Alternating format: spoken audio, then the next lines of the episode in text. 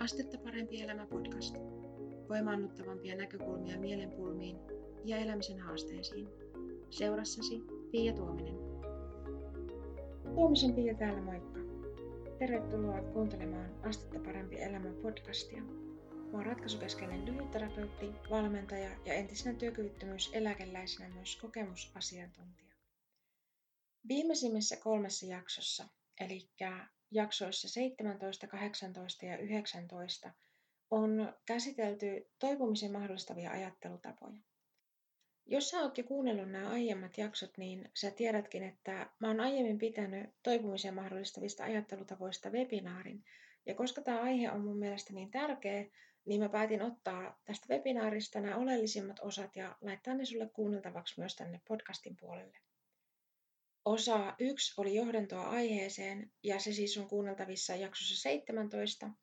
Toisessa osassa, eli jaksossa 18, aiheena oli se, että minkä virheen monet tekee, kun heille nimetään jokin psykiatrinen diagnoosi.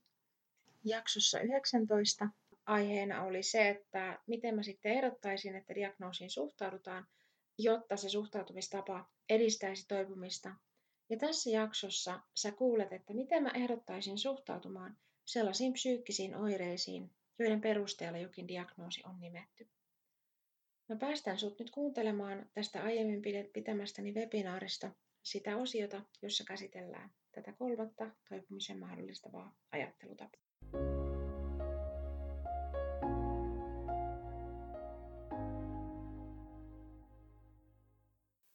Seuraavana Miten suhtautua niihin oireisiin? Tämä on toinen keskeinen asia, mitä käsitellään sillä Toipujan työkalupakki-verkkokurssilla, minkä mä jo äsken mainitsin, eli nämä taitotavoiteasiat. Ja tähän väliin vielä sen verran tuosta kurssista, että jos sä ihmettelet, että mikä se sellainen Toipujan työkalupakki on, niin, niin ei huolta, mä kerron sulle siitä kyllä hiukan tarkemmin. Mutta näillä taitotavoitteilla mä tarkoitan sitä, että esimerkiksi jos tällä hetkellä on vaikkapa tietynlainen tapa ajatella asioista, siten, että, että se ajattelutapa tavallaan niin kuin sen, sen seurauksena sinua alkaa ahistaa tai masentaa tai, tai tuntuu muuten hankalalta, niin taitotavoite voisi olla esimerkiksi se, että, että oppii muuttamaan sitä ajatteluaan sellaiseksi, mikä ei saa aikaan sitä ahdistusta. Ja mä tiedän omasta kokemuksesta, että, että se on mahdollista.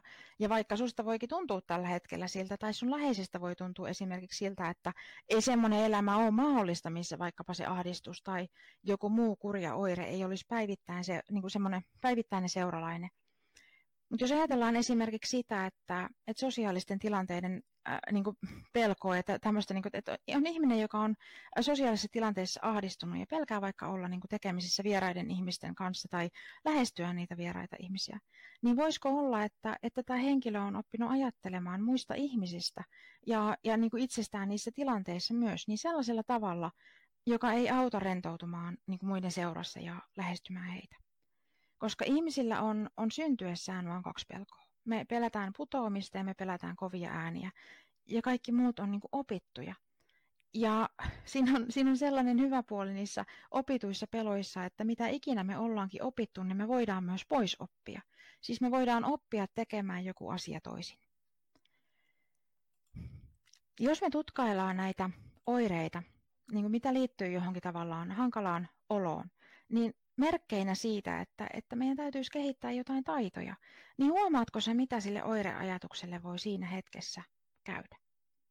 Se voi niin kuin helposti muuttaa muotoaan semmoisesta niin kuin pysyvän tuntuisesta, ikään kuin, niin kuin omasta ominaisuudesta väliaikaiseksi tilanteeksi ja sellaiseksi, että sille tuntuu mahdolliselta tehdä jotain. Ja ongelma näiden niin kuin diagnoosien suhteen on just se, että, että monet alkaa ajatella sitä niin kuin diagnoosista ikään kuin omana ominaisuutena. Siis sillä tavalla mä vaan oon tällainen tyyli. Mutta mitä jos katsottaisiin sitä asiaa niin, että et, et okei, että mulla on tällaisia haasteita mun arjessa. Jotenkin, että mitä taitoja mä tarvitsisin, jotta mä voisin pärjätä mun arjessa paremmin. Tai ehkä se koko ongelma voisi hävitä, jos tavallaan ne tietyt taidot ää, löytyisi ja mahdollisuus niin kuin kehittää niitä koska lähes minkä tahansa diagnoosin kriteerit voidaan kääntää taitotavoitteeksi. Ja toisekseen tämä ei ole kaikki tai ei mikään asia, eli vaikka olisikin joku semmoinen tilanne, että kaikkea ei voisi kääntää taitotavoitteeksi ja niin kuin oppia tekemään jotakin niin, että joku niin kuin mielenterveyspulma kokonaan elämästä poistuisi, niin ihan taatusti, jos se tekee elämää helpommaksi ja että, että niin kuin tavallaan joku siihen liittyvistä asioista tai haastavista tilanteista helpottaa. Joten tähän asiaan kannattaa mun mielestä suhtautua myös niin, että, että se, että niin kuin jonkun haastavan asian suhteen asiat edistyy, on hyvä asia. Eikä tämä ole sellainen kaikki tai ei mitään. Eli jos nyt joku ongelma olisi sellainen, että sitä ei kokonaan voisi elämästä saada pois, niin mun mielestä kannattaa silti pyrkiä vaikuttamaan siihen, mihin pystyy. Noin. Siinä oli kolmas näistä ajattelutavoista, jotka mun kokemuksen ja näkemyksen mukaan auttaa siinä toipumisessa ja mahdollistaa sen. Ja koska tässä aiheessa on niin paljon enemmänkin sellaista, mikä, minkä koen olevan avuksi mikä on jotenkin tärkeää huomioida tai mitä on tärkeää harjoitella, niin mä oon luonut tämän Toipujan työkalupakki verkkokurssin nimenomaan tällaiseen tarkoitukseen. Siihen sä pääset tutustumaan paremmin osoitteessa astettaparempielämä.fi kautta toipuja.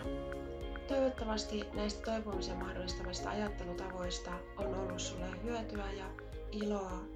Kiitos kun olet ollut mukana kuuntelemassa tätä podcast-jaksoa ja kuulemisiin seuraavassa.